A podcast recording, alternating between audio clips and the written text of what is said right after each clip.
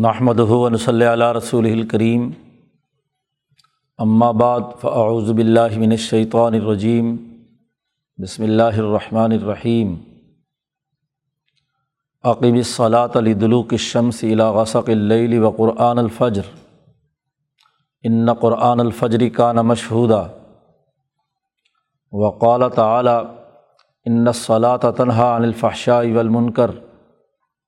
صدق اللہ العظیم۔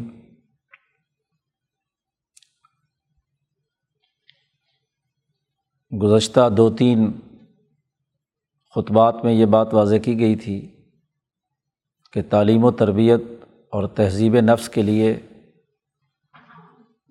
یہ ضروری ہے کہ اخلاص کے ساتھ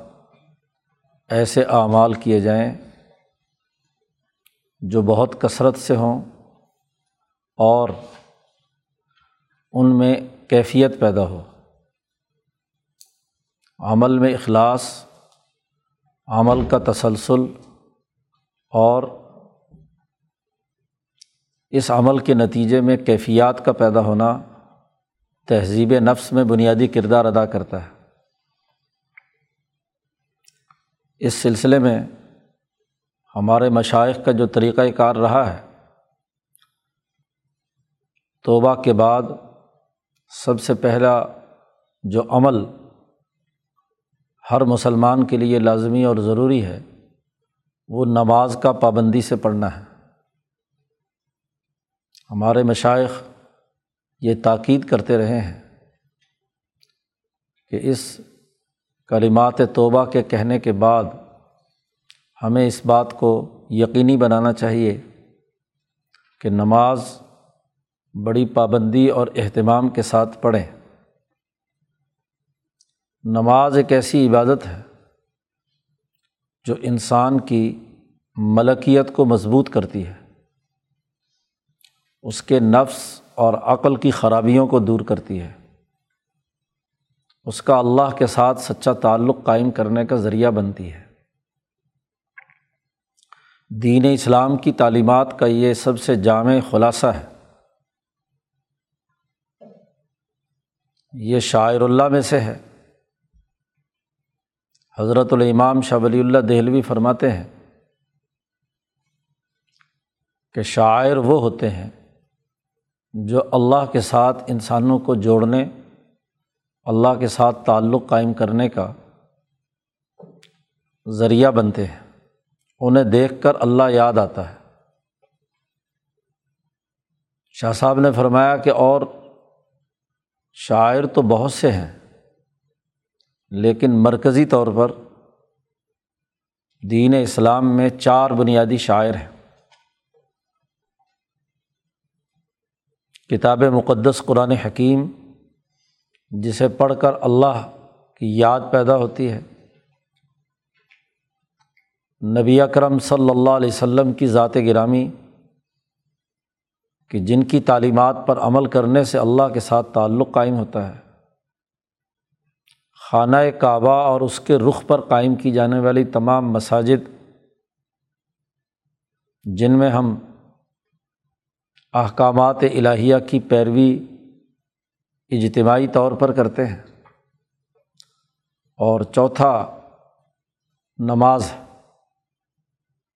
امام انقلاب مولانا عبید اللہ سندھی فرماتے ہیں کہ یہ چاروں شاعر کو یوں سمجھنا چاہیے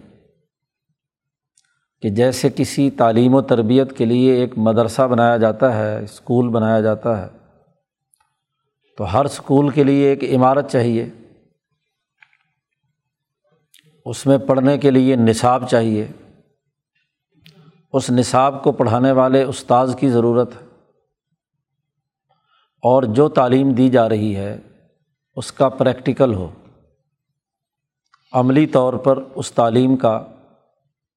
اظہار کیا جائے۔ تو دین اسلام، دین حنیفیت جو حضرت ابراہیم علیہ السلام سے لے کر نبی اکرم صلی اللہ علیہ وسلم تک حنیفی انبیاء کے ذریعے سے کل انسانیت کے نام آیا ہے، اس کے 2 مراکز رہے ہیں، بیت المقدس اور بیت اللہ الحرام، مکۃ المکرمہ، خانہ کعبہ، نبی اکرم صلی اللہ علیہ وسلم کی دنیا میں تشریف آوری کے بعد اور مدینہ منورہ میں 17 مہینے بیت المقدس کی طرف رخ کر کے نماز پڑھنے کے بعد اب دنیا بھر کے تمام انسانوں کا قبلہ و کعبہ مسجد الحرام اور اس میں واقع خانہ کعبہ کی عمارت ہے۔ یہ وہ مرکز ہے کہ جس کے ذریعے سے اللہ کے ساتھ تعلق قائم ہوتا ہے۔ تو یہ سمجھ لیجئے کہ وہ مسجد حرام اور اس کے رخ پر قائم ہونے والی جتنی بھی مساجد ہیں، یہ اس تعلیم و تربیت کے مراکز ہیں، تربیت گاہیں ہیں۔ مساجد جو خانہ کعبہ کے رخ پر بنائی جاتی ہیں، قبلے کی طرف متوجہ ہو کر ان مساجد میں نماز پڑھی جاتی ہے، تو یہ تربیت گاہیں ہیں۔ اس تربیت کا نصاب کتاب مقدس قرآن حکیم ہے، اور اس کے معلم اول، مؤسس، امام الانبیاء حضرت محمد مصطفیٰ صلی اللہ علیہ وسلم ہے۔ اور نماز ان تمام اعمال کا جامع پریکٹیکل ہے جو اسلام سے مطلوب ہے۔ اسلام قبول کرنے والوں کے لیے ضروری ہے کہ وہ اس فریضے کو سر انجام دیں۔ استاذ نے جیسے نماز سکھائی ویسے نماز پڑھیں، جس جگہ پڑھنے کا حکم دیا، اللہ کی مسجدوں میں جا کر عبادت کرنے کا حکم دیا، اس کے مطابق کریں، اور ہر نماز میں قرآن حکیم کی آیات اور بالخصوص سورۃ فاتحہ کی تلاوت کو لازمی بنائیں۔ گویا کہ چاروں شعائر اس نماز میں جمع ہو جاتے ہیں۔ نبی اکرم صلی اللہ علیہ وسلم کے ساتھ تعلق تو اس حوالے سے کہ حضور صلی اللہ علیہ وسلم نے فرمایا صلو کما رأیتمونی اصلی، ایسے نماز پڑھو جیسے تم نے مجھے نماز پڑھتے دیکھا ہے۔ گویا کہ نبی اکرم صلی اللہ علیہ وسلم کی نماز کی نقل کرنا ہے۔ استاد نے جس طریقے سے سکھایا ہے اسی طریقے کے مطابق عبادت کرنی ہے نماز کی۔ اسی طرح نبی اکرم صلی اللہ علیہ وسلم نے نماز میں جو اذکار، جو اعمال جسمانی اور لسانی طور پر بیان کیے ہیں، اس کے مطابق نماز ادا کرنی ہے۔ امام شاہ ولی اللہ دہلوی رحمۃ اللہ علیہ فرماتے ہیں کہ عبادت اللہ کے سامنے اپنی غلامی کا اظہار وہ 3 طرح سے ہوتا ہے۔ ایک تو پورے وجود میں اس کی روح کی کیفیت اور خشوع و خضوع کے ساتھ، توجہ الی اللہ کے ساتھ۔ دوسرا اس کے بالکل عین مطابق لسانی ذکر، اور اس کے مطابق اس کے جسم کی حرکات و سکنات جو اللہ کی عظمت اور اس کی ہیبت و جلال پر دلالت کریں۔ گویا کہ قلب میں اور روح میں توجہ الی اللہ کی کیفیت کا ہونا یہ ضروری ہے۔ نمبر 1، دل میں خشوع نہیں ہے، اللہ کی جانب توجہ نہیں ہے، تو گو ظاہری طور پر تو نماز پڑھ لی، لیکن اس کے جو فوائد و ثمرات ہیں وہ ظاہر نہیں ہوتے۔ اب یہ قلبی توجہ اس لیے مطلوب ہے کہ قلب کے تابع عقل اور نفس ہیں۔ نفس بہت زیادہ خواہشات پیدا کرتا ہے، اس میں جو افراط و تفریط ہوتی ہے اسے فحشاء سے تعبیر کیا گیا ہے۔ نفس کی عادت ہے کہ وہ حد سے تجاوز کر جاتا ہے، ضرورت سے زائد لذتوں اور خواہشات کا مطالبہ کرتا ہے، اور بسا اوقات اس کے لیے رائے کلی یا مفاد عامہ سے متصادم حرکات و سکنات صادر ہوتے ہیں۔ وہ کسی دوسرے کے مال پر نظر رکھ کر اس کی اچھی اور عمدہ چیز کو استعمال کرنے اور کھانے پینے کی طرف مشغول ہوتا ہے، لذت پوری کرنے کے لیے، خواہشات کو پورا کرنے کے لیے چوری، ڈاکہ، اس طرح کے اعمال کرتا ہے۔ تو خواہشات نفس آگے بڑھ کر وہ تمام حرکات و سکنات کرتی ہیں جو فحاشی کے زمرے میں آتی ہیں، خواہ وہ مرد اور عورت کے جنسی تعلقات کی مناسبت سے ہو، خواہ اس کا تعلق زبان کی لذت کو حاصل کرنے کے لیے دوسرے کے مال پر نظر رکھ کر لوٹ کر کھانے پینے سے ہو، دوسرے انسانوں کو نقصان پہنچا کر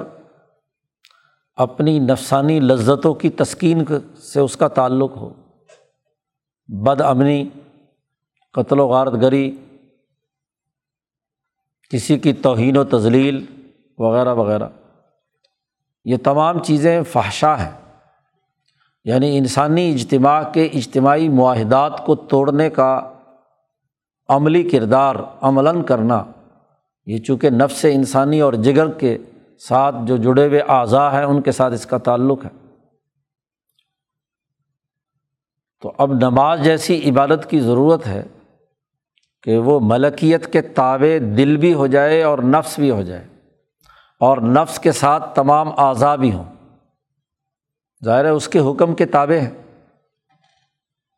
تو جب نفس متوجہ الی اللہ ہوگا تو تمام اعضاء بھی اس کے ساتھ اللہ کی طرف متوجہ ہوں، تو ایسی نماز فحشا سے روکتی ہے۔ منکرات وہ بنیادی امور ہیں جو اچھے قوانین، جو اجتماع کی ترقی کے لیے اچھے اخلاق و اقدار سے بالکل متصادم ہیں، جس پر پوری انسانیت کا اجماع ہے۔ یعنی جب فحشا مسلسل ہوتا ہے تو اس کے نتیجے میں جو بد اخلاقی وجود میں آتی ہے وہ منکر کی صورت میں، وہ جھوٹ ہو، ظلم ہو، بغاوت اور سرکشی ہو، شکوک و شبہات ہوں، جنہیں ظنون و اوہام قرآن حکیم نے کہا، یہ وہ تمام چیزیں ہیں جو انسانی عقل سے متصادم ہیں۔ انسانی عقل کا بنیادی تقاضا یہ ہے کہ وہ رأی کلی کے تقاضوں کے مطابق وہ اخلاق اور اقدار اپنائے جو اجتماعیت کی ترقی کے لیے ناگزیر اور ضروری ہیں، امن، عدل، دوسروں کی خیرخواہی، حسن سلوک کی سوچ، اجتماعیت کو برقرار رکھنے کا عمل۔ تو جتنی بھی قانون شکنی سے متعلق امور ہیں وہ منکرات ہیں، اور جو انسانی اجتماع کے لیے مفید قوانین اور ضابطوں اور اخلاق و اقدار سے متعلق ہیں وہ معروفات ہیں۔ تو یہ نماز فحشا سے بھی روکتی ہے، صدق دل سے پڑھی جائے، اور منکرات سے روکنے کا سبب بھی بنتی ہے۔ تو جب عقل اور نفس قلب کے ساتھ وابستہ ہو کر پختہ ارادہ کر لیں اللہ کی طرف متوجہ ہونے کا، نیت باندھ لیں اللہ کے حضور میں کھڑے ہونے کا۔ ہم نے جو توبہ کے کلمات کہے تھے ان میں سب سے پہلے یہ تھا کہ اللہ کے ساتھ کسی کو شریک نہیں ٹھہرانا۔ جو اللہ نے حکم دیا ہے، مالک الملک نے جو کہا ہے، اس پر صدق دل سے عمل کرنا ہے۔ اب اگر اللہ کے احکامات کے مقابلے میں نفس کی خواہشات کو خدا بنا لیا جائے تو یہ بہت بڑی خرابی ہے۔ اللہ پاک نے فرمایا کہ کیا تم دیکھتے نہیں، ارائیت من اتخذ الہہ ہواہ، کہ اس نے اپنی خواہشات کو اپنا خدا بنا لیا ہے۔ تو خواہشات کو خدا بنانا یہی شرک ہے، شرک جلی نہ صحیح، شرک خفی ہے۔ تو خواہشات کے اللہ کے احکامات سے متصادم ہو کر جو چلنے کا عمل ہے، اس دروازے کو بند کرنا اور اسے اپنی ملکیت کے واسطے سے، قلب کے راستے سے ذات باری تعالیٰ کے حضور میں پیش کرنا ہے۔ یہ بات ہم پہلے خطبات میں سمجھ چکے ہیں کہ انسان کے نسمیں اور روح حقیقی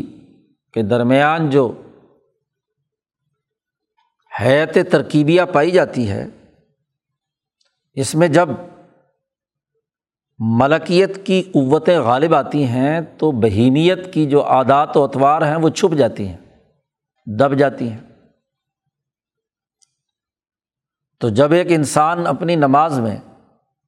اپنی بہیمی عادات و اطوار کو اور عقلی بے شعوری اور مکر و فریب سے نجات حاصل کر کے عقل کو بھی متوجہ کر لیتا ہے، اور عقل کے جتنے لشکر ہیں، حواس خمسہ ظاہرہ اور حواس خمسہ باطنہ، یعنی دماغ سے متعلق جتنے بھی امور ہیں وہ عقل کے لشکر ہیں، تو عقل اپنے تمام تر لشکروں کے ساتھ اپنے قلب کے ذریعے سے متوجہ ہوتی ہے اللہ کی طرف، تو دھوکے سے بچتی ہے، منکرات سے بچتی ہے، مکر و فریب کا شکار نہیں ہوتی، اور نفس اپنے تمام تر اعضاء کے ساتھ قلب کے واسطے سے اس نقطۂ نورانی جو روح حقیقی کی صورت میں اس کے قلب میں آیا ہوا ہے، اور وہ دراصل وہ سوراخ ہے کہ جس کے راستے سے انسان ذات باری تعالیٰ کے ساتھ تعلق قائم کرتا ہے۔ یہ روح کا وہی سوراخ ہے جس کے ذریعے سے ہر انسان کی سانس کی ڈوری چل رہی ہے۔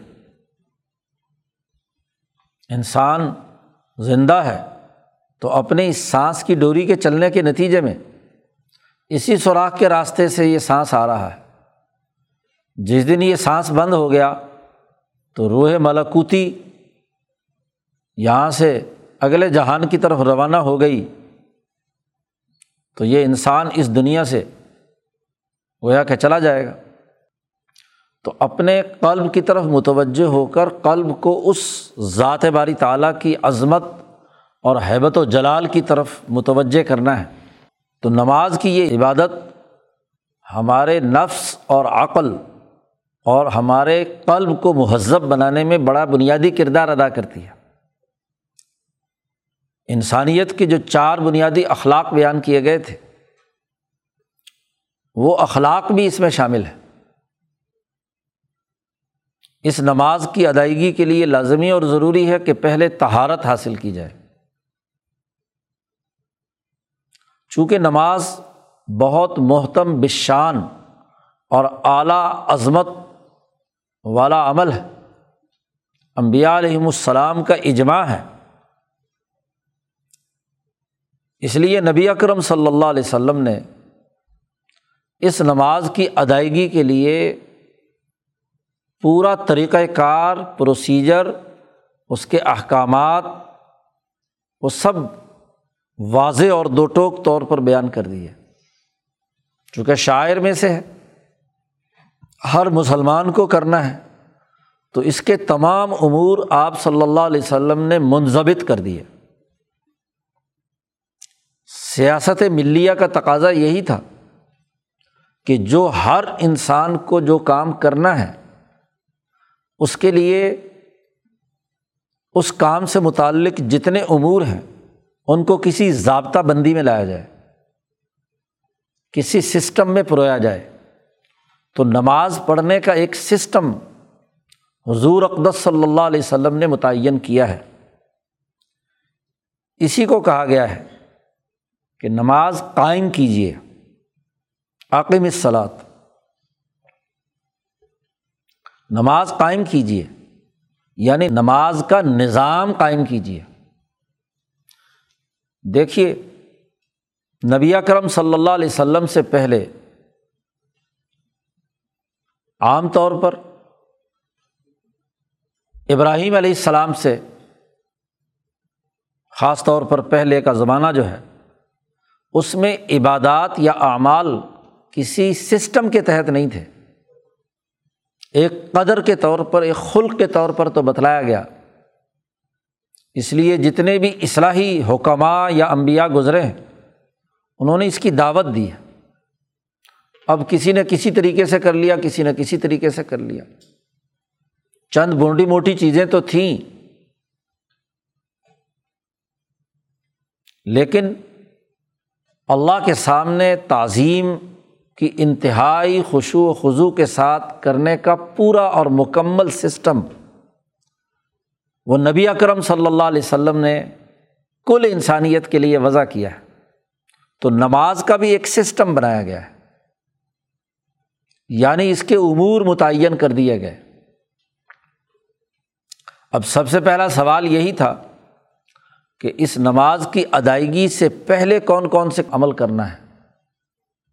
کب انسان تیار ہوتا ہے اللہ کے دربار میں حاضر ہونے کے حوالے سے۔ تو اس کے لیے طہارت کا ایک پورا طریقہ بیان کیا گیا۔ بنیادی اخلاق میں سے سب سے پہلا خلق طہارت، تو طہارت کا کیا طریقہ ہے؟ حدث اصغر اور حدث اکبر دونوں کی الگ الگ درجہ بندی نبی اکرم صلی اللہ علیہ وسلم نے واضح کی کہ اگر حدث اصغر لاحق ہو جائے تو پھر وضو کرنا ہے، اور پھر وضو کا بھی پورا طریقہ بتلایا، اس کا بھی ایک سسٹم بنا دیا کہ پہلے ہاتھ دھونے ہیں، پھر کلی کرنی ہے، ناک صاف کرنا ہے، چہرہ دھونا ہے، پھر کونیوں تک بازو دھونے ہیں، مسح کرنا ہے، پاؤں دھونے ہیں، وغیرہ وغیرہ۔ ایک ترتیب کے ساتھ تمام امور متعین کر دیے، لوگوں کی رائے پر نہیں چھوڑا کہ وہ جیسے چاہے مرضی طہارت اختیار کر لیں۔ حتیٰ کہ پاؤں دھونے کے حوالے سے بھی اگر ایڑیاں پیچھے سے خشک رہیں تو نبی اکرم صلی اللہ علیہ وسلم نے اس پر بھی تنبیہ کر کے اسے واضح کر دیا۔ سسٹم اور نظام کا فائدہ یہی ہوتا ہے کہ اس کے بنیادی امور ہر عام آدمی کے سامنے واضح اور دو ٹوک انداز میں آ جائیں کہ یہ کرنا ہے اور یہ نہیں کرنا۔ تو وضو کا پورا طریقہ بتلا دیا، اس کا ایک سسٹم بتلا دیا کہ یہ وضو ہے، اس کے لوازمات میں سے پانی ہے تو پانی پاک یا ناپاک، اس کا بھی پورا نظام بتلا دیا۔ اسی طرح حدث اکبر ہے تو اس کے فرائض اور واجبات کیا ہیں، غسل کرنا ہے تاکہ طہارت کا اعلیٰ ترین مقصد حاصل ہو۔ تو طہارت کا پورا نظام پہلے بنیادی خلق کے تناظر میں اسے بھی واضح کر دیا نبی اکرم صلی اللہ علیہ وسلم۔ اس کے بعد اخبات الی اللہ، اللہ کی طرف رجوع ہونا، دل کا اللہ کی طرف متوجہ ہونا۔ اب کیسے پتہ چلے گا کہ واقعتاً دل اللہ کی طرف متوجہ ہے یا نہیں، اخبات الی اللہ کی حالت میں ہے یا نہیں؟ تو اس کے لیے نماز کا ایک عملی نظام بھی آپ صلی اللہ علیہ وسلم نے مرتب کیا۔ کوئی آدمی یہ کہے کہ جی میں تو دل کی نماز پڑھ لیتا ہوں، تو جھوٹ بولتا ہے، وہ نماز نہیں ہے۔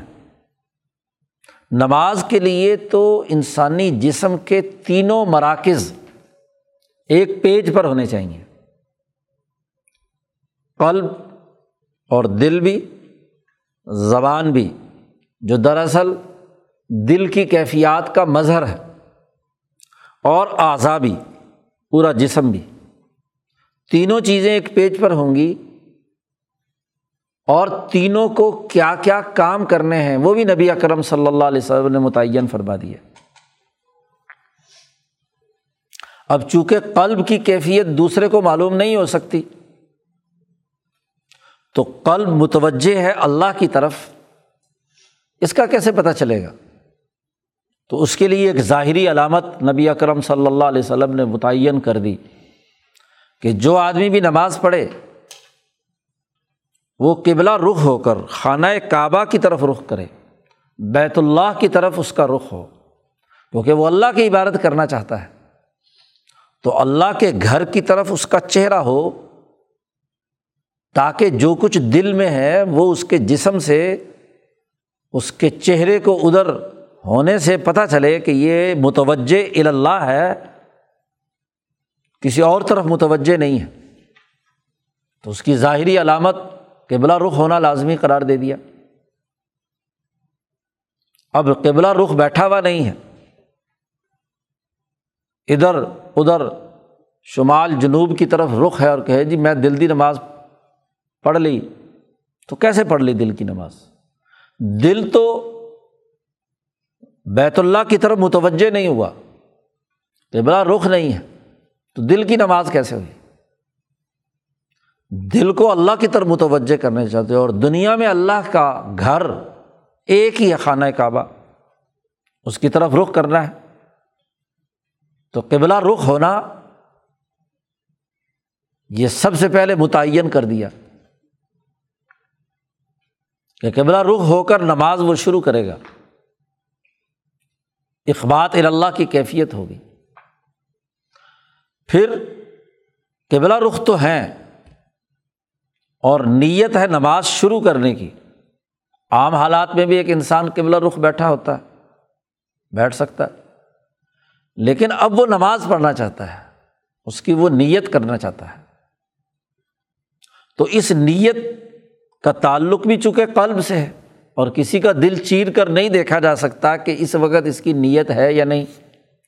تو اس کے لیے بھی ایک ظاہری علامت حضور اقدس صلی اللہ علیہ وسلم نے متعین کر دی کہ جو کچھ اس کے دل میں ہے کہ وہ اللہ کی بڑائی اور عظمت کے طور پر اس کے سامنے حاضر ہونا چاہتا ہے، تو زبان سے اللہ اکبر کہے، اور دونوں ہاتھوں کو کانوں تک اٹھا کر باقی تمام تعلقات سے برات کا اعلان کر کے خالصتاً اللہ کے حضور میں ہاتھ باندھ کر کھڑا ہو، تاکہ پتہ چلے کہ جو دل کی نیت ہے اس کا ظاہری جسم سے اظہار بھی تو ہونا ضروری ہے، زبان سے اظہار ضروری ہے، تو زبانی ذکر کے لیے اللہ اکبر، اور اعضاء کو حکم دیا گیا کہ وہ اوپر اٹھا کر جو کچھ اس کے پاس ہے، ہاتھوں میں جو چیز بھی ہے، دنیا کے جتنے بھی کاموں میں اس کے ہاتھ مشغول ہیں، اس نے سب سے ہاتھ اٹھا لیے، اور خالصتاً اللہ کی طرف متوجہ ہو کر اس نے دونوں ہاتھ باندھ لیے اللہ کے حضور میں، تو یہ نیت پر کیا ہے دلالت کرتا ہے، قلب کی نیت متوجہ ہو گئی۔ اب یہاں سے آپ اپنے نفس، قلب اور عقل کے ساتھ متوجہ الی اللہ ہے۔ جب دل ادھر متوجہ ہے تو اللہ کی طرف متوجہ ہو کر کیا کہنا ہے اور کیا کرنا ہے، تو اب اس عبادت کے لیے بھی تین حصے بنا دیے گئے، قیام، رکوع اور سجود۔ کسی عظمت اور ہیبت و جلال کے سامنے اپنی عجز و انکساری اور عبدیت کے اظہار کے ممکنہ طور پر تین ہی شکلیں ہیں، اور تو کوئی نہیں ہو سکتی۔ انسان یا کھڑا ہے، یا جھکا ہوا ہے، یا سجدے میں ہے، تین بڑے بڑے اہم ترین عظمت کے اظہار کے ہیں۔ دنیا میں بھی کسی کی عظمت کے سامنے آدمی سرنڈر کرتا ہے تو یا دونوں کندھے جھکا کر ہاتھ باندھ کر کھڑا ہو جاتا ہے، زیادہ کرے تو جھک جاتا ہے، اور زیادہ عجز و انکساری کا اظہار کرے تو سجدے میں چلا جاتا ہے۔ اپنے چہرے، ماتھے اور ناک کو زمین پر رگڑتا ہے، اس سے بڑی عبدیت اور کیا ہوگی؟ تو نماز میں تینوں بنیادی چیزیں آ گئیں۔ حضور صلی اللہ علیہ وسلم نے قیام کی حالت کو واضح کر دیا، اور اس دوران کم از کم کیا پڑھنا ہے وہ بھی بتلا دیا۔ زیادہ ہے زیادہ تو جتنا گڑ ڈالو اتنا میٹھا ہوگا، جتنا زیادہ پڑھ لو، کم سے کم کتنا پڑھنا ہے۔ سب سے پہلے اللہ کی تسبیح اور تحمید ہے، سبحانک اللہم و بحمدک۔ جس اللہ کے حضور میں ہم کھڑے ہیں اس کی ذات چونکہ وراء الورا ہے، ہمارے دائرہ ادراک سے بالاتر ہے۔ اب اس ذات کے حضور میں کھڑے ہو کر اپنی حیرانی اور پریشانی، اپنے تحیر کا اظہار کرتے ہوئے اس کی جس حد تک ممکنہ بڑائی اور عظمت ہے وہ اپنے دل میں پیدا کرتے ہوئے ہم زبان سے اظہار کرتے ہیں سبحانک اللہم۔ امام شاہ ولی اللہ فرماتے ہیں کہ یہ سبحانک اللہم یا سبحان اللہ، یہ جو تسبیح ہے یہ اخبات اور عجز و انکساری کی جو کیفیت وجود پر طاری ہوتی ہے اس کا بے اختیار اظہار ہے۔ اور امام شاہ ولی اللہ فرماتے ہیں کہ اس دورے کا، یہ جو دور نبی اکرم صلی اللہ علیہ وسلم کے بعد کا دور ہے، اس دور کی کامیابی کا دار و مدار تسبیح و تحمید میں ہے۔ تو جب ایک انسان اپنی دل کی تمام تر طاقتوں اور قوتوں، اپنی عقلی قوتوں، اپنی نفسانی قوتوں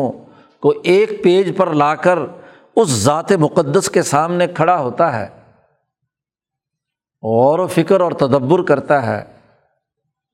اللہ کا محتاج بندہ بن کر ادھر اپنی عجز و انکساری کا اظہار کرتا ہے، تو وہ یہ تسلیم کرتا ہے کہ تجھ سے بڑھ کر کوئی پاک اور بالا تر کوئی ذات نہیں ہے،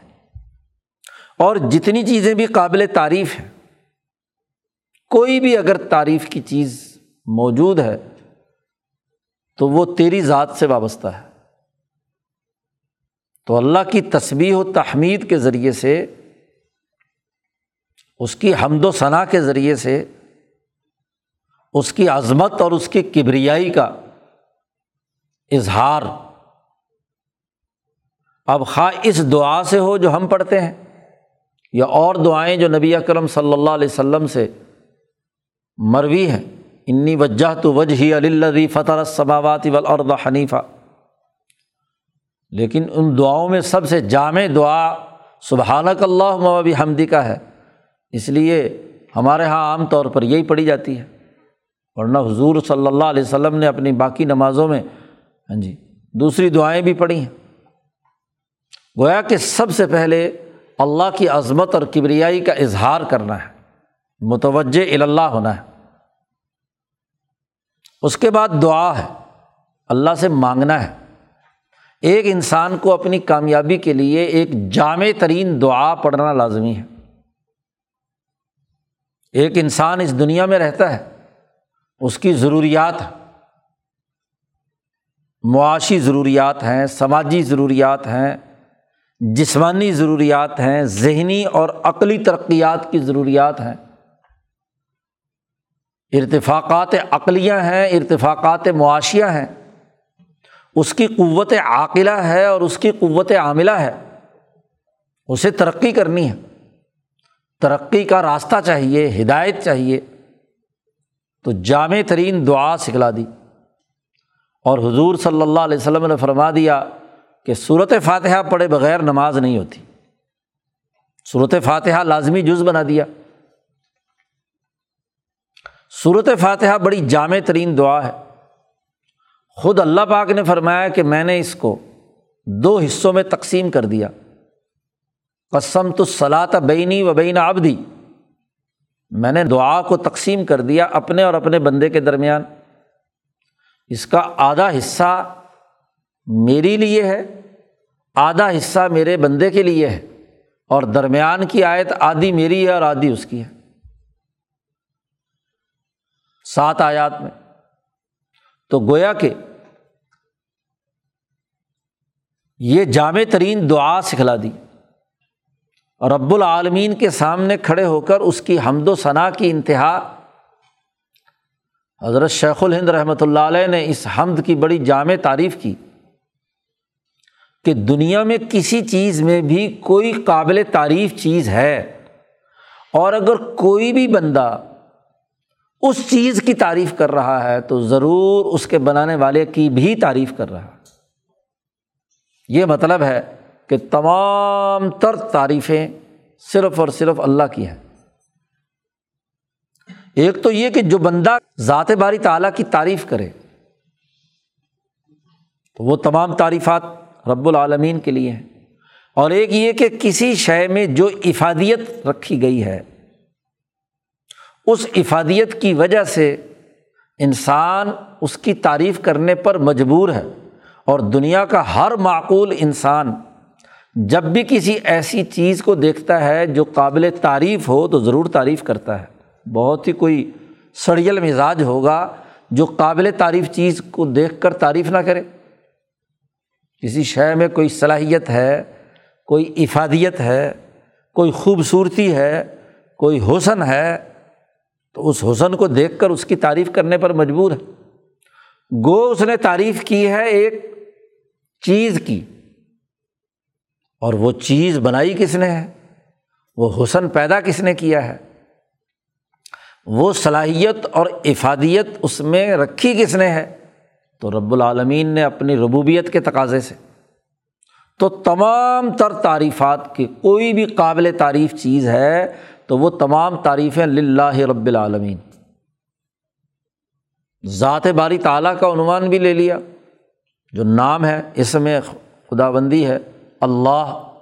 اور پھر اس کی آگے صفات بتلا دیں، رب العالمین ہے، الرحمن الرحیم ہے، مالک یوم الدین ہے۔ تمام وہ صفات جن اخلاق کا اسے خود حامل ہونا ہے، پرورش کرنا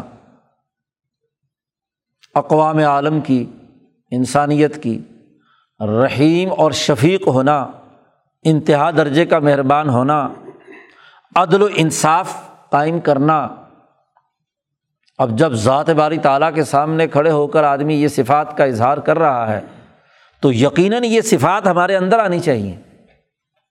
ہم اپنے دائرے میں لوگوں کی پرورش، اشیاء کی پرورش، اس کی ترقی اور ارتقاء کے لیے کردار ادا کرنے، رحمت اور شفقت پر مبنی نظام بنانے، عدل و انصاف پر مبنی سسٹم بنانے کی طرف متوجہ ہوں، تو یہ ذات باری تعالیٰ کے سامنے اپنے آپ کو پیش کر کے اللہ کی اس نے یہ تعریف اور حمد و ثنا کی، اور پھر اسی سے مدد مانگی، ایاک نعبد و ایاک نستعین۔ اللہ کی غلامی، اور پھر اسی کی اساس پر اللہ سے مدد مانگنا کہ اپنی عقلی صلاحیتوں کو بہتر بنانے اور اپنی عملی صلاحیت اور قوتوں کو بہتر بنانے کے لیے اللہ سے مدد مانگ رہے ہیں، کیونکہ رب العالمین ہے، کائنات اس کے کنٹرول میں ہے۔ ایسے مواقع، حالات پیدا کرنا کہ جس کے نتیجے میں انسان میں اس کی تمام صلاحیتوں کو بہتر طور پر نشو و ارتقاء کے مراحل سے گزرنے کا موقع ملے، تو اسی کی مدد، ہر مرحلے میں اسی کی مدد، تجھ سے ہی مدد مانگتے ہیں اور تیری ہی غلامی کرتے ہیں، کسی اور کی غلامی، کسی فرعون، نمرود، شداد، حامان، کسی پتھر بت، کسی لات منات، کسی کی غلامی نہیں کرتے، غلامی صرف تیری کرتے ہیں اور تجھ سے مدد مانگتے ہیں۔ اور پھر اللہ سے یہ دعا کرنا کہ ہدایت کا راستہ جس پر انعام یافتہ لوگ چلے ہیں، صراط مستقیم جو عقلی طور پر بھی اور تاریخی تسلسل سے بھی ثابت ہے، وہ راستہ ہمیں دکھا۔ وہ راستہ کون سا ہوتا ہے؟ جو علم اور عمل کے اعلیٰ معیار پر ہو، اعلیٰ اور صحیح علم کے مطابق اور صحیح عمل کے مطابق، جس کے تجربہ شدہ نتائج لوگوں پر انعام کی صورت میں آ چکے ہوں، تو اس راستے کی ہمیں ہدایت فرما۔ اور وہ لوگ جو صرف علمی باتیں کریں اور عملی طور پر ناکارہ ہوں، یا عملی طور پر کام کریں لیکن علم نہ دارد، علم نہ رکھتے ہو، تو سوائے گمراہی کی اور کچھ نہیں۔ تو مغضوب علیہم اور ضالین کے راستے پر مت چلانا۔ انسانی تاریخ میں بھی اور اس دور کے عقلی تقاضوں کے تناظر میں بھی تو ناقص علم یا ناقص عمل والے لوگوں کی اتباع کرنے سے ہمیں باز رکھنا، صرف اور صرف جو صحیح علم اور صحیح عمل والے ہیں، تاکہ ہماری قوت عاقلہ اور ہماری قوت عاملہ ترقی کرے، اس راستے پر چلا۔ تو بڑی جامع معنی دعا سکھلائی اور کہا کہ ہر رکعت میں اسے پڑھنا ہے، اس کے بغیر نماز نہیں ہوتی، چاہے خود پڑھے اور اگر جماعت کے اندر اجتماعیت میں ہے تو امام کی دعا کے ساتھ پوری توجہ کے ساتھ سن کر آمین کہے، تو تاکہ اس دعا کے اندر اس کی پوری شرکت ہو۔ پھر جو دعا مانگی تھی اس کے جواب میں اللہ کے کلام میں سے، کلام الہی میں سے کوئی نہ کوئی صورت یا چند آیات پڑھی جائیں تاکہ اس ہدایت کا جواب آ جائے کہ اللہ سے جو تم نے ہدایت مانگی تو قرآن کی کسی آیت پر، کسی صورت کو آپ نے پڑھا تو وہاں ہدایت کا ایک راستہ بتلا دیا گیا۔ یہ کام ہے قرآن کی ہر آیت اللہ سے جوڑنے، مخلوق خدا کی خدمت کرنے، انسانوں کو مہذب بنانے کے لیے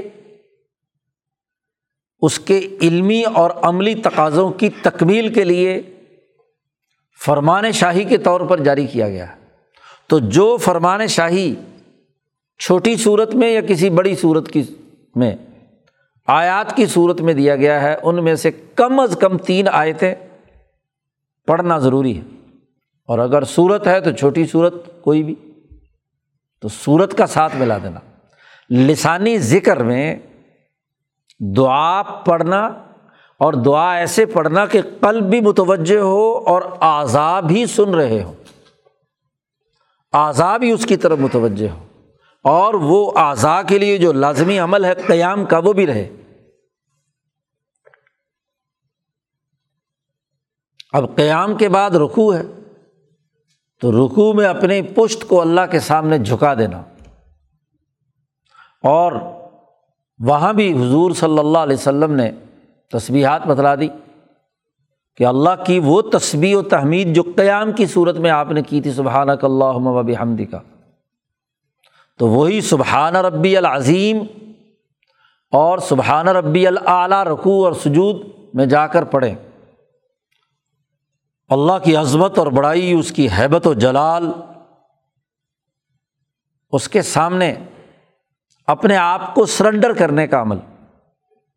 مولانا سندھی رحمۃ اللہ علیہ فرماتے ہیں کہ جب انسان رکوع میں جاتا ہے تو گویا کہ اپنی کمر جھکا دیتا ہے اللہ کے سامنے، جیسے ایک جانور بوجھ اٹھانے کے لیے اپنے مالک کے سامنے جھک جاتا ہے کہ گدھے پر جتنا مرضی بوجھ لاد دو، گھوڑے پر لاد دو، اونٹ پر لاد دو، تو یہ انسان ذات باری تعالیٰ کے حضور اپنی کمر جھکا کر جو ذمہ داریاں مجھ پر عائد کی جائیں گی خدمت انسانیت سے متعلق، ذات باری تعالیٰ کے احکامات کو غالب کرنے سے متعلق، اس دین کو دنیا میں غالب کرنے کے لیے، لیظہرہ علی الدین کلہ کی ذمہ داریوں کو پورا کرنے کے لیے، تو اے اللہ تیری عظمت اور تیری بڑائی کے سامنے میں اپنی گردن جھکاتا ہوں، اپنی پشت جھکا لی ہے، جو بوجھ لادنا چاہتے اللہ دے، میں تیرا بندہ ہوں، غلام ہوں۔ عبدیت کا اظہار ہے، غلام جیسے اپنے آپ کو جھکا لیتا ہے کہ جو بوجھ لادنا ہے لاد دو، اور پھر اس سے آگے بڑھ کر سجدے کی حالت، کہ جہاں انسان اپنا ماتھا اور اپنی ناک زمین پر رگڑتا ہے، اس سے بڑھ کر کوئی اور تعظیم نہیں ہو سکتی ذات باری تعالیٰ کے سامنے، اور اس سے بڑھ کر قرب الہی کا کوئی اور طریقہ نہیں ہے۔ نبی اکرم صلی اللہ علیہ وسلم نے فرمایا کہ بندہ جب سجدے کی حالت میں ہوتا ہے تو اللہ کے سب سے زیادہ قریب ہوتا ہے، اور اس حالت میں وہ جو دعا مانگتا ہے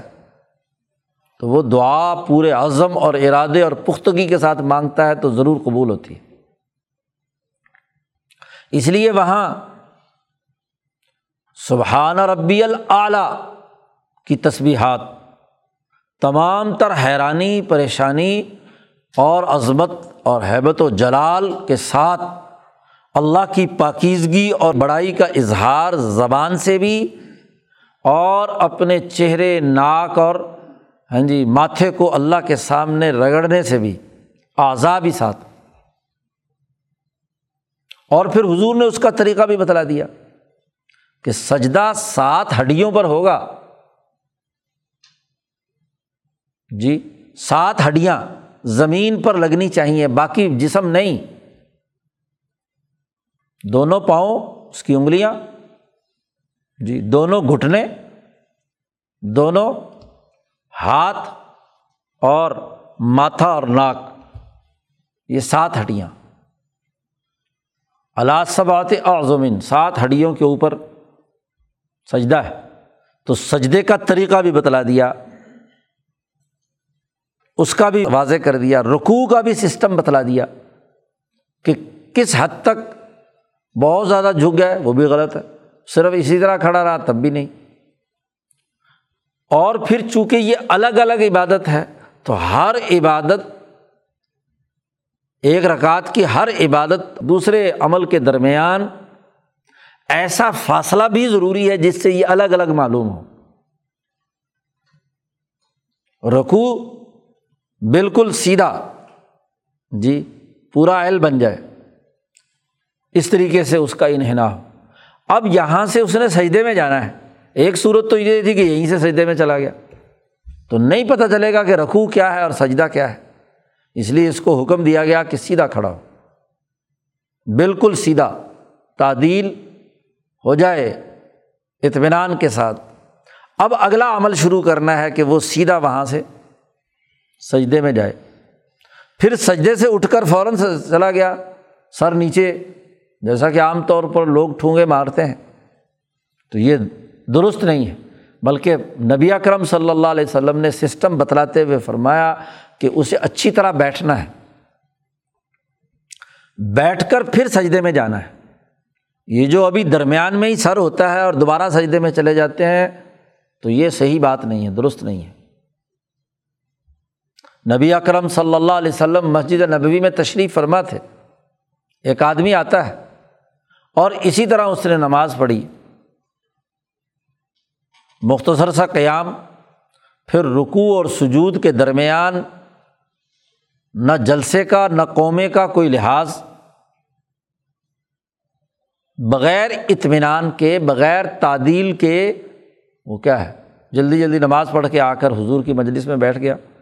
حضور صلی اللہ علیہ وسلم نے اسے فرمایا کہ صلی فَإِنَّكَ لَمْ تُصَلِّ، جاؤ نماز پڑھ کے آؤ، تم نے نماز نہیں پڑھی۔ وہ دوبارہ گیا، پھر اسی طرح پڑھ کے آ گیا۔ انہوں نے فرمایا، پھر اسے کہا جاؤ نماز پڑھو، تم نے نماز نہیں پڑھی۔ تیسری دفعہ پھر اس نے پوچھا کہ کیسے صحیح پڑھوں نماز؟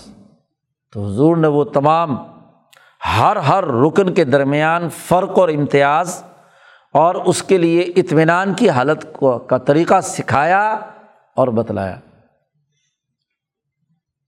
تو نماز کی عبادت کا پورا ایک سسٹم بتلا دیا کہ یہ چیزیں کم از کم پڑھنی ہیں۔ پھر یہ تو ایک فرد نماز پڑھے اور دل متوجہ الی اللہ۔ حضور صلی اللہ علیہ وسلم نے فرمایا کہ جب بندہ نماز پڑھ رہا ہوتا ہے تو دراصل وہ یناجی ربہ، وہ اپنے رب سے سرگوشی کر رہا ہے، دعا مانگ رہا ہے، اس لیے اس کی کیفیت یہ ہو کہ وہ اللہ کے سامنے حاضر ہو کر مناجات کر رہا ہے، دعا کر رہا ہے، سرگوشی کر رہا ہے۔ اور جب آدمی کسی سے سرگوشی کر رہا ہو، رازداری کی باتیں کر رہا ہو، تو ادھر ادھر توجہ جاتی ہے نہیں۔ آپ کسی خاص دوست سے، اپنے محبوب سے بات کر رہے ہوں تو ادھر ادھر توجہ نہیں ہوتی، تو ذات باری تعالیٰ کے حضور میں کھڑے ہیں تو مناجات ہے۔ اللہ کے سامنے کیا ہے؟ عجز و انکساری کا اظہار ہے، خشوع ہے، یہ اس کے وجود پر طاری ہونا چاہیے۔ اور وہ تمام حرکات و سکنات جو اس مناجات سے متصادم ہیں، ان تمام کی ممانعت کر دی، ان تمام چیزوں سے روک دیا گیا۔ تو اس طرح ایک سسٹم نبی اکرم صلی اللہ علیہ وسلم نے نماز کا بتلا دیا۔ پھر فرمایا کہ یہ نماز مسجد میں ادا ہونی ہے اور جماعت کے ساتھ ادا کرنی ہے، بالخصوص فرائض کے بارے میں حضور نے فرمایا کہ ایسی عبادت کرو کہ جیسے فرشتے صف باندھ کر عرش الہی کے چاروں طرف اللہ کی تسبیح و تحمید کر رہے ہیں۔ فرشتوں میں سے جو فرشتوں کے سربراہ ہیں جبرائیل امین، انہوں نے آ کر نبی اکرم صلی اللہ علیہ وسلم کو 2 دن نماز پڑھائی ہے، اول وقت اور آخری وقت میں۔ نماز کا پورا سسٹم اور طریقہ کار اوقات متعین کر کے کر دیا۔ تو حضور صلی اللہ علیہ وسلم نے فرمایا ویسے صف بناؤ جیسے فرشتے صف بناتے ہیں۔ جماعت کے ساتھ نماز پڑھنے کی فضیلت بتلا دی تاکہ اجتماعیت ہو۔ دنیا بھر میں تمام سالکین، تمام ریاضت کرنے والے، تمام رہبانیت اختیار کرنے والے لوگ تنہائی میں اپنے محبوب ذات باری تعالیٰ سے بات چیت اور گفتگو کرنے کے عادی ہوتے ہیں، لیکن دین اسلام کی تعلیمات نے اللہ کے ساتھ اپنے اس خشوع و خضوع کے اظہار کو بھی اجتماعی بنا دیا کہ جماعت کے ساتھ ہوگی، ایک امام کے پیچھے ہوگی، پوری اجتماعیت کے ساتھ ہوگی۔ یہ بھی لازمی قرار دیا کہ اپنے امام کی پوری اتباع کرنی ہے، جب وہ رکوع میں جائے تو رکوع میں جاؤ، وہ سجدے میں جائے سجدے میں جاؤ، جب وہ اس سے اٹھے تو تم بھی اٹھ جاؤ۔ تمہاری اپنی تسبیحات مکمل ہوئی ہیں یا نہیں، ڈسپلن کا تقاضا یہ ہے کہ اپنے امام کی اتباع کرو۔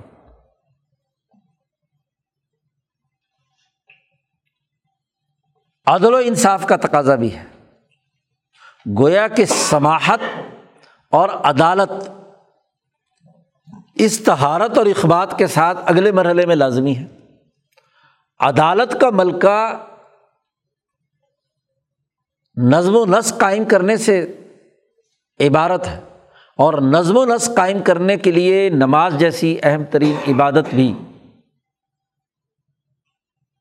اجتماعی طور پر سر انجام دی جائے گی۔ ڈسپلن آپ میں کتنا ہے؟ ایک تو امام کی اتباع کرنا، دوسرا صف بندی بالکل درست ہو۔ حضور صلی اللہ علیہ وسلم نے فرمایا اقیموا صفوفکم وتراصوا، کہ اپنی صفوں کو درست کرو، اور تراصوا اپنے آپ کو جڑ جڑ کر، مل مل کر کھڑے ہو۔ اور فرمایا سد الخلل، درمیان میں خلل پر کرو، کوئی درمیان میں وقفہ نہیں ہونا چاہیے۔ ایسے مل مل کر جڑ جڑ کر کھڑے ہو کہ درمیان میں کوئی خلل نہ ہو۔ اور فرمایا ویسے صف بندی کرو جیسے فرشتے صف بندی کرتے ہیں۔ عرش الہی کے چاروں طرف فرشتے عبادت میں مشغول ہیں اور وہ پوری صف بندی کے ساتھ ہے، کوئی آگے پیچھے نہیں ہے، تمام ایک صف میں سیدھے ہیں اور اللہ کے حضور میں تسبیح و تحمید میں مشغول ہیں۔ بالکل اسی عرش الہی کے نیچے بیت اللہ الحرام، خانہ کعبہ کے چاروں طرف تمام لوگ اسی طرح صف باندھ کر دائرے میں کھڑے ہوں اور نماز جیسی اعلیٰ عبادت سر انجام دیں، درمیان میں خلل نہیں ہونا چاہیے۔ اس لیے مکروہ تحریمی ہے ایک مقتدی اور دوسرے مقتدی کے درمیان فاصلے کا ہونا۔ صف بندی اور جماعت تبھی ہے۔ امام شاہ ولی اللہ فرماتے ہیں کہ ہماری یہ جو نماز دنیا میں ہم پڑھتے ہیں یہ دراصل عرش الہی والی نماز کی نقل ہے، اور وہاں جو نماز کا وجود تشبیہی ہے جو عرش الہی کے ساتھ وابستہ ہے وہ اس صف بندی کے ساتھ ہے اور ان حیات و سکنات کے ساتھ ہے جو نبی اکرم صلی اللہ علیہ وسلم نے بیان فرمائی ہے، رکوع و سجود وغیرہ اور عبادات اور اعمال کے اعتبار سے۔ اس میں کمی بیشی نہیں ہونی چاہیے۔ اس لیے نبی اکرم صلی اللہ علیہ وسلم نے مشاہدہ کیا، امام شاہ ولی اللہ فرماتے ہیں کہ حضور کو مشاہدہ کرایا گیا کہ دنیا میں انسان حضور کے پیچھے صف باندھے ہوئے ہیں اور درمیان میں فرجہ ہے، خلا ہے، تو آپ صلی اللہ علیہ وسلم نے نماز کے دوران مشاہدہ کیا۔ حضور فرماتے ہیں کہ میں جیسے آگے دیکھتا ہوں پیچھے بھی دیکھتا ہوں تمہیں، جی میری نگاہیں اپنے پیچھے تمہیں بھی دیکھتی ہیں۔ تو حضور نے مشاہدہ کیا کہ جہاں جہاں دو آدمیوں کے درمیان وقفہ تھا تو وہاں وہاں شیطان کھڑا ہے۔ اسی کو حضور صلی اللہ علیہ وسلم نے فرمایا کہ جب وقفہ درمیان میں ہوگا تو شیطان آ کر کھڑا ہو جاتا ہے۔ امام شاہ ولی اللہ فرماتے ہیں کہ حضور کو جو مشاہدہ ہوا تو اس مشاہدے کی بنیاد پر آپ نے سخت تنبیہ کی کہ دیکھو درمیان میں کوئی فرجہ نہیں ہونا چاہیے، کوئی وقفہ نہیں ہونا چاہیے، پوری صف بندی کے ساتھ نماز جیسی یہ عبادت سر انجام دی جانی چاہیے۔ اب نماز ایک ایسی جامع عبادت ہے کہ اس میں چاروں اخلاق پائے گئے، طہارت بھی ہے، اخبات بھی ہے، اور اس نماز کی حالت میں سماحت نفس، بلندی نفس بھی ہے۔ انسان پستی سے اٹھ کر اس کائنات کے خالق و مالک رب العالمین کے حضور میں اپنی قلبی جرأت، عقلی شعور اور نفسانی طاقت اور قوت سے اس کے حضور کھڑا ہوتا ہے، اس سے بڑھ کر سماعت کی حالت اور کیا ہوگی؟ اس کی بہیمی خصلت مغلوب اور اس کی ملکی طاقت اور قوت غالب، سماحت نفس بھی ہے۔ اور جب جماعت کے ساتھ نماز پڑھے گا تو عدالت نفس بھی پیدا ہوگا، ملکہ پیدا ہوگا کہ ایک امام کی آواز پر لبیک کہتے ہوئے جیسے ہی امام نے اللہ اکبر کہا تو آپ نے بھی اس کے پیچھے ڈسپلن کو قبول کرتے ہوئے اس کے پیچھے اللہ اکبر کہنا ہے۔ حتیٰ کہ اس ڈسپلن کی خلاف ورزی پر نبی اکرم صلی اللہ علیہ وسلم نے فرمایا کہ اگر کوئی آدمی امام کی پیروی نہیں کرتا، خلاف ورزی کرتا ہے تو اس کا چہرہ مسخ ہو جاتا ہے، گدھے کی طرح بن جاتا ہے، جی گدھے کی طرح اس کا چہرہ ہو گیا، کیونکہ اس سے بڑا احمق کون ہے کہ جو نظم و ضبط کی پابندی نہیں کرتا۔ ملکہ عدالت انتظام کی صلاحیت پیدا کرتا ہے کہ اپنے علاقے، اپنے قبیلے، اپنے محلے، اپنی ریاست، جس درجے کا بھی نظم و نسق مطلوب ہے اس میں تمام لوگ ڈسپلن کے ساتھ رہیں۔ کسی قومی ریاست میں کسی شہر میں، کسی محلے میں تمام امور نظم و نسق کے ساتھ سر انجام دیں، اور اس عادت کا پیدا ہو جانا یہ ملکہ عدالت کہلاتا ہے، خلق عدالت کہلاتا ہے۔ گھر کا نظام ہو، محلے کا نظام ہو، سوسائٹی کا نظام ہو، بین الاقوامی نظام ہو، تو نماز اس کے اندر یہ صلاحیت پیدا کرتی ہے کہ وہ اس کے ذریعے سے اس کے اندر اخلاق اربعہ، تو شعائر اربعہ بھی اس میں آ گئے۔ نبی کے بتلائے ہوئے طریقے کے مطابق نماز پڑھی، خانہ کعبہ کی طرف رخ کیا، دوسرا شعائر قرآن حکیم اس میں پڑھا، اور جو پریکٹیکل حضور نے بتلایا تھا اسے اپنے وقت پر ادا کیا، نماز خود نماز، تو چاروں شعائر بھی اس میں آ گئے، چاروں اخلاق بھی اس میں آ گئے۔ اور جب اخلاق اور شاعر اعلیٰ ترین درجے پہ سامنے آ گئے تو چاروں ارتفاقات بھی آ گئے۔ چاروں ارتفاقات ملکہ عدالت سے پھوٹتے ہیں، جس میں ملکہ عدالت ہے، تو ملکہ عدالت ہی کے نتیجے میں ارتفاق ثانی ڈسپلن کے ساتھ، ارتفاق ثالث نظم مملکت اور نظم حکومت قائم کرنے کی اہلیت اور صلاحیت، انسانوں کو سہولت بہم پہنچانے۔ ابو جہل کی حکمرانی ہے مکے کی ریاست میں، اب جماعت سے نماز تقاضا کرتی ہے کہ یہ جو بد اخلاقی کی بنیاد پر نظام ہے، اسم اور منکرات پر ہے، فحشا پیدا کرنے والا ہے، تو نماز تو اس سے روکتی ہے، یہ جو غلط کام ہو رہا ہے جس کو تو قبول نہیں کیا جا سکتا، اس کی اطاعت نہیں کی جا سکتی۔ تو جو ارتفاقات اربعہ کی عقل اور شعور اور رفاقتوں کے اس اصول کو جو نماز میں سیکھی ہیں اس کو وہاں اپنانا ہے۔ اور پھر 5 وقت بھی نبی اکرم صلی اللہ علیہ وسلم نے متعین کر دیے، کیونکہ کوئی عمل لامحدود وقت کے لیے نہیں ہوتا، اور نہ ہی اتنے کم وقت کے لیے کہ جس کے تاثیر دل پر نہ پڑے۔ کوئی کام آپ 24 گھنٹے میں ایک دفعہ کریں اور وہ اس کا کوئی اثر نہ ہو، باقی سارا وقت ضائع ہو جائے، ایسا بھی نہیں۔ اور 24 کے 24 گھنٹے یہی کام کرتا رہے تو تب بھی کیا ملکہ پیدا نہیں ہوتا۔ اس لیے نماز کے لیے اوقات مقرر کیے گئے، کیونکہ اسے اپنے ارتفاقات پورے کرنے ہیں، معاشی سرگرمیاں کرنی ہیں، تو اس کے جو اوقات ہیں اس میں ان سے کہا گیا کہ وہ اپنی معاشی سرگرمیاں، اپنی اجتماعی سرگرمیاں کریں، لیکن مخصوص اوقات متعین کر دیے گئے۔ اور مخصوص اوقات کے لیے بھی وہ اہم ترین اوقات متعین کیے گئے جو اس دنیا میں اللہ تبارک و تعالیٰ کی روحانیت کو پھیلانے اور اس کائنات کے نظام ربوبیت کو چلانے سے متعلق اہمیت کے حامل ہے۔ شاہ صاحب فرماتے ہیں کہ وہ 4 ہی وقت تھے، طلوع آفتاب سے پہلے، غروب آفتاب کے بعد، اور پھر زوال اس کے فوراً بعد، اور نصف رات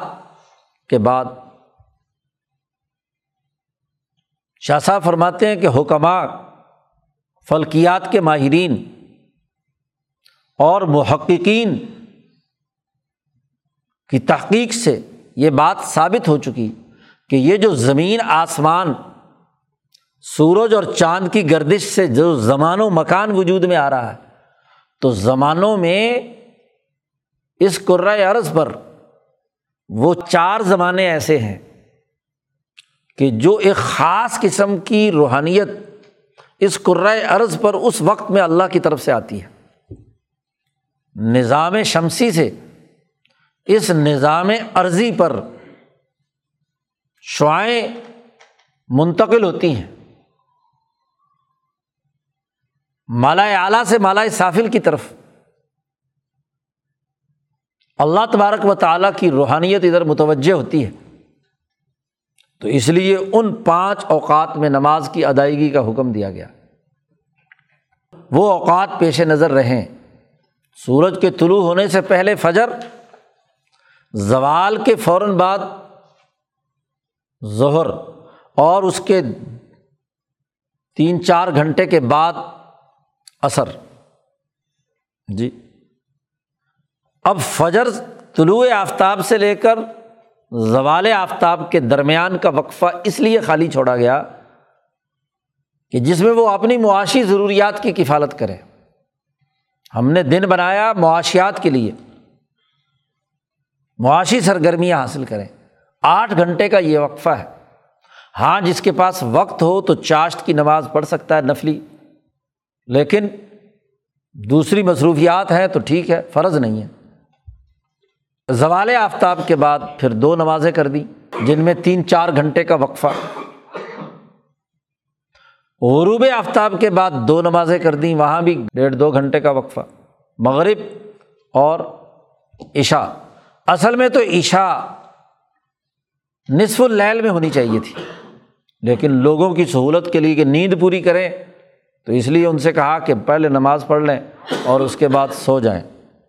اور آخری پہر میں اس کی جگہ پر تہجد اگر پڑھ سکتے ہیں، وہ بھی فرض اور لازم تمام لوگوں پر نہیں کی، لیکن رہنماؤں اور لیڈروں پر وہ بھی لازم کی کہ وہاں قرآن جب اس وقت غور و فکر سے پڑھیں گے تو ان کو کیا ہے، قرآن سیکھنے کا، ترتیل کے ساتھ پڑھنے سے اس کے معنی اور مفاہیم کو سمجھنے کا موقع ملے گا۔ تو یہ اوقات بھی متعین کیے، خاص روحانیت کے نزول کے اوقات ہیں، اور یہ وہ اوقات ہیں جس میں انسان کی کیفیت بدلتی ہے، ایک حالت سے دوسری حالت میں داخل ہو رہا ہوتا ہے۔ تو ایسے وقت میں اللہ کی عظمت، بڑائی، توجہ الی اللہ کا یہ عمل، یہ لازمی اور ضروری ٹھہرا۔ اس لیے حضور صلی اللہ علیہ وسلم نے فرمایا کہ نماز اپنے وقت پر ادا کرنی چاہیے۔ وقت پر نماز نتیجہ خیز ہوتی ہے، روحانیت سے بھرپور ہوتی ہے۔ وہ تمام تر روحانیتیں جو اللہ کی طرف سے انسانوں پر آتی ہیں، انسان اس کی طرف متوجہ ہوتا ہے۔ جیسے کسی بھی کام کا موسم ہوتا ہے تو اس موسم میں وہ چیز زیادہ نشو و ارتقاء کے مراحل سے گزرتی ہے، تو یہ اوقات اس نماز کا ایک خاص موسم ہے، ایسا وقت ہے کہ جس میں قلوب، انسانی قلوب اللہ کی طرف متوجہ ہوتے ہیں، اور جب ان نمازوں کو اہتمام کے ساتھ ایک انسان ادا کرتا ہے، بالخصوص فرائض کو اللہ کا حکم سمجھ کر پورے ذوق شوق سے پڑھنے کی عادت بنا لے، تو ضرور توجہ الی اللہ جو سلوک حاصل کرنے اور اللہ کی طرف متوجہ ہونے کا عمل ہے، وہ اس کے اندر پیدا ہونا شروع ہوتا ہے۔ اور اگر اس کے ساتھ نوافل کی پابندی، بالخصوص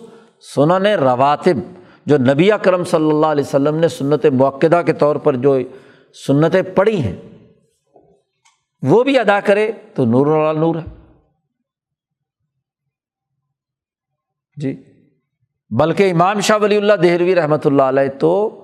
جو سلوک طے کرنے کے لیے 4 مہینے 6 مہینے کے لیے ایک انسان اپنے آپ کو فارغ کرتا ہے، اس علم سلوک کو حاصل کرنے کے لیے، اس کے لیے شاہ صاحب تو فرماتے ہیں کہ اسے دن میں 50 رکعتیں پڑھنی۔ کیوں؟ اس لیے کہ سب سے پہلے جو نماز فرض ہوئی تھی وہ 50 رکعتیں تھی، یہ تو بعد میں 5 اوقات متعین کر دیے گئے۔ جی 5 نمازیں آ گئی تو کل رکعت اصل میں 50 ہے۔ نوافل سارے ملا کر شاہ صاحب نے پوری گنتی لکھی ہے کہ کس وقت میں کون کون سے چاشت کے اور اشراق کے، اوابین کے نفل اور وغیرہ وغیرہ ملا کر 50 رکعتیں شاہ صاحب نے بیان کی ہے۔ لیکن یہ ہر انسان کے لیے نہیں ہے۔ جو آدمی اس راستے پر چلنا چاہتا ہے، فرائض ہر حال میں اور جو سنن مؤکدہ ہیں انہیں بھی ادا کرے۔ لیکن یہ بھی یاد رکھیے کہ اگر کہیں کسی مصروفیت یا کسی ضرورت کے سبب نماز کا وقت ہو جائے اور اتنا آپ کے پاس وقت نہیں ہے کہ تمام سنتیں اور نفل پڑھنا چاہیں تو فرض بہرحال ادا کرنے چاہیے، وہ ذوق و شوق کے ساتھ، پورے اہتمام کے ساتھ اور کوشش کر کے جماعت کے ساتھ۔ شاہ صاحب فرماتے ہیں کہ جیسے کسی جگہ پر چراغ جل رہے ہوں اور چراغ کے ساتھ چراغ رکھا ہوا ہو تو اس کمرے میں، اس ماحول میں روشنی نور علی نور ہوتی ہے، اور اگر پورے کمرے میں ایک چراغ جل رہا ہو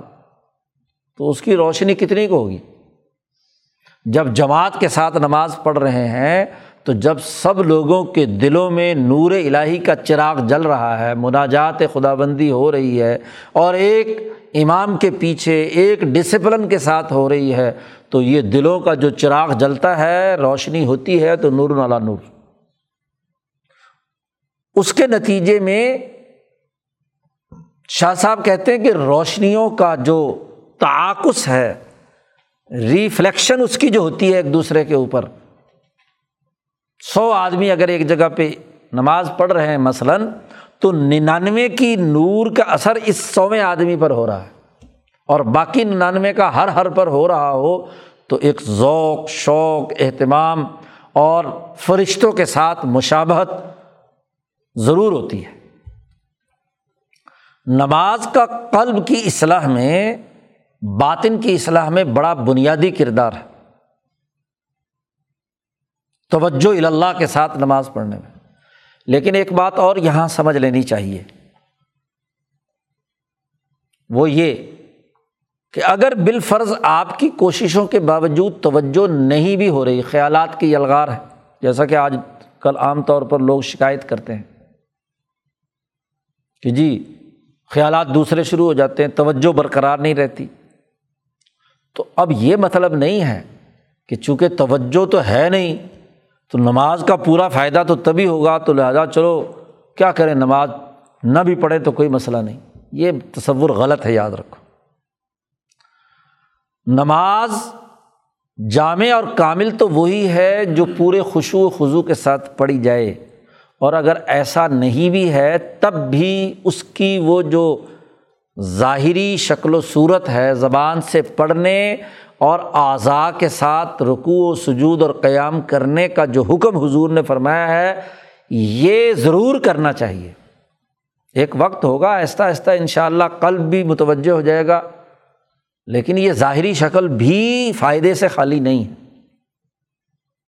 اس لیے کہ امام شاہ ولی اللہ فرماتے ہیں کہ یہ نماز ایک ایسی عبادت ہے جس کا ایک وجود تشبیہی، وجود مثالی، وجود روحانی عرش الہی پر موجود ہے۔ جو اس کی نقل بھی کرے گا تو ضرور اس کا کوئی نہ کوئی اجر و ثواب ضرور ملے گا، اس کے ساتھ ایک نسبت کم از کم جڑ جائے گی۔ اور یاد رکھو ابتدا میں تو نقل ہی ہوتی ہے۔ ہمارے حضرت فرماتے تھے کہ ابتدا میں کوئی بھی عمل نقل ہوتا ہے، بلکہ بسا اوقات ریاکاری بھی ہوتی ہے جی، لیکن آہستہ آہستہ جب آدمی کا اب کہے کہ جی میں تو دیکھو جی میرے تو اندر خیال آ رہے ہیں ریاکاری کے، اس لیے نماز ہی نہ پڑھو، یا یہ کہ جی میرا تو دل متوجہ نہیں ہے لہٰذا نماز ہی کیا کرنی پڑھ کر، یہ شیطانی دھوکہ ہے۔ وقت ہو جائے تو وقت پر نماز پڑھیے، جو جس طریقہ کار کے مطابق نبی اکرم صلی اللہ علیہ وسلم نے بتلایا، تو نبی کے طریقے کی نقل بھی ایک اثر پیدا کرتی ہے جی۔ ہاں اپنی محنت اور کوشش جاری رکھیے کہ اس کو خوب سے خوب تر اور بہتر سے بہتر بنانا ہے، عمدہ طریقے سے آگے لے جانا ہے، تو نماز کی جامعیت کا لحاظ رکھنا، وقت پر ادا کرنا، یہ ایک مسلمان کی بڑی بنیادی ذمہ داری ہے۔ نبی اکرم صلی اللہ علیہ وسلم نے فرمایا کہ کافر اور مسلمان کے درمیان فرق پیدا کرنے والی چیز نماز ہے، اس لیے کہ مسلمان کی شناخت ہے کہ وہ نمازی ہو، جماعت کے ساتھ نماز ادا کرے، اجتماعیت قائم کرے۔ تو جب ہم توبہ کر کے اللہ کے راستے پر چلنا چاہتے ہیں، اللہ کی طرف متوجہ ہونا چاہتے ہیں، اور اللہ نے اس اپنی طرف متوجہ ہونے کا ایک جامع ترین طریقہ دریافت کر کے ہمیں بتلایا، نبی اکرم صلی اللہ علیہ وسلم نے واضح کیا، دریافت کر کے بتلایا، تو اب اسے پورا کرنا لازمی اور ضروری ہے۔ اور اس کے بغیر کوئی آدمی کہے کہ جی میں صوفی ہو گیا،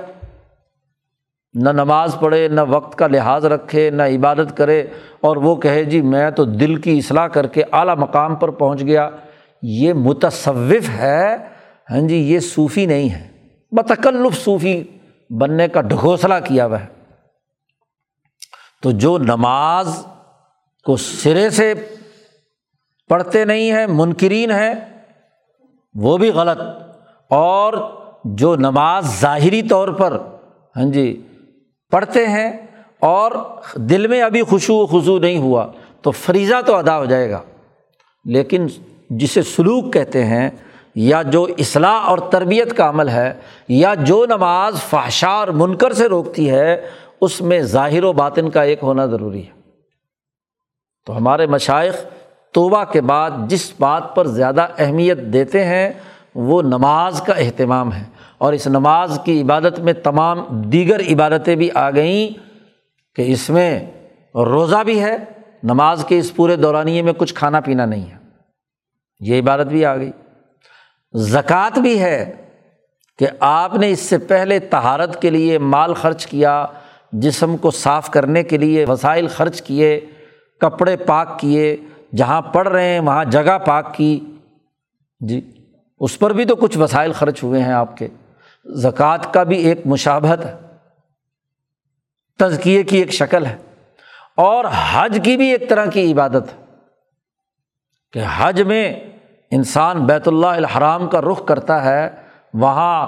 دیوانہ وار طواف کرتا ہے، وہاں جماعت کے ساتھ نماز ادا کرتا ہے، تو یہاں آپ نے قبلہ رخ ہو کر خانہ کعبہ کی طرف رخ کر کے وہ قصد اور ارادہ اور عزم کیا ہے کہ اس بیت اللہ کی طرف جو اللہ کا گھر ہے اس کے ذریعے سے میں اللہ سے ملنا چاہتا ہوں، اور وہ تمام اعضاء بھی جو یہاں آپ کے اعضاء نے جو کام کرنے ہیں تو وہ کام بھی آپ کے ذمے لگائے گئے ہیں۔ تو تمام عبادات، تمام معاملات، تمام شعائر، تمام اخلاق اس نماز کے اندر آ گئے،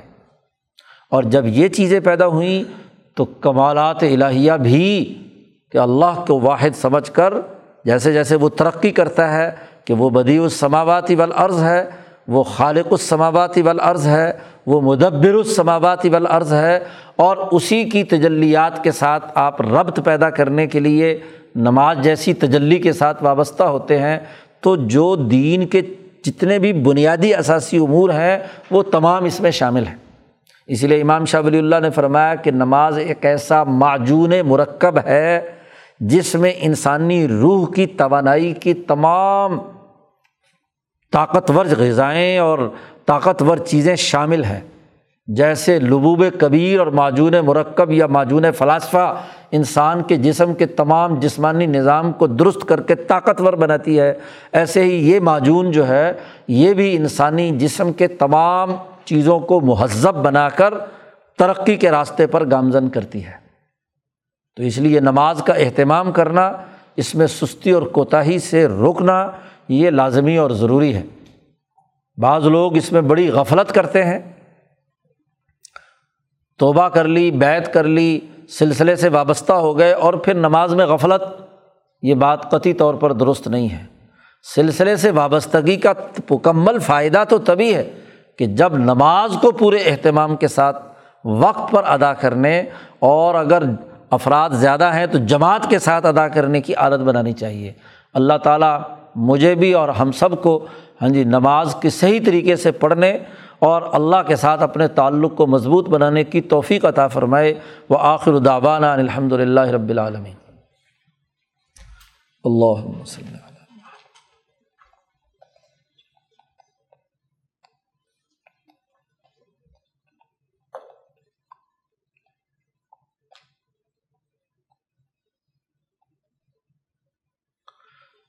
وسلم۔ اجمعین۔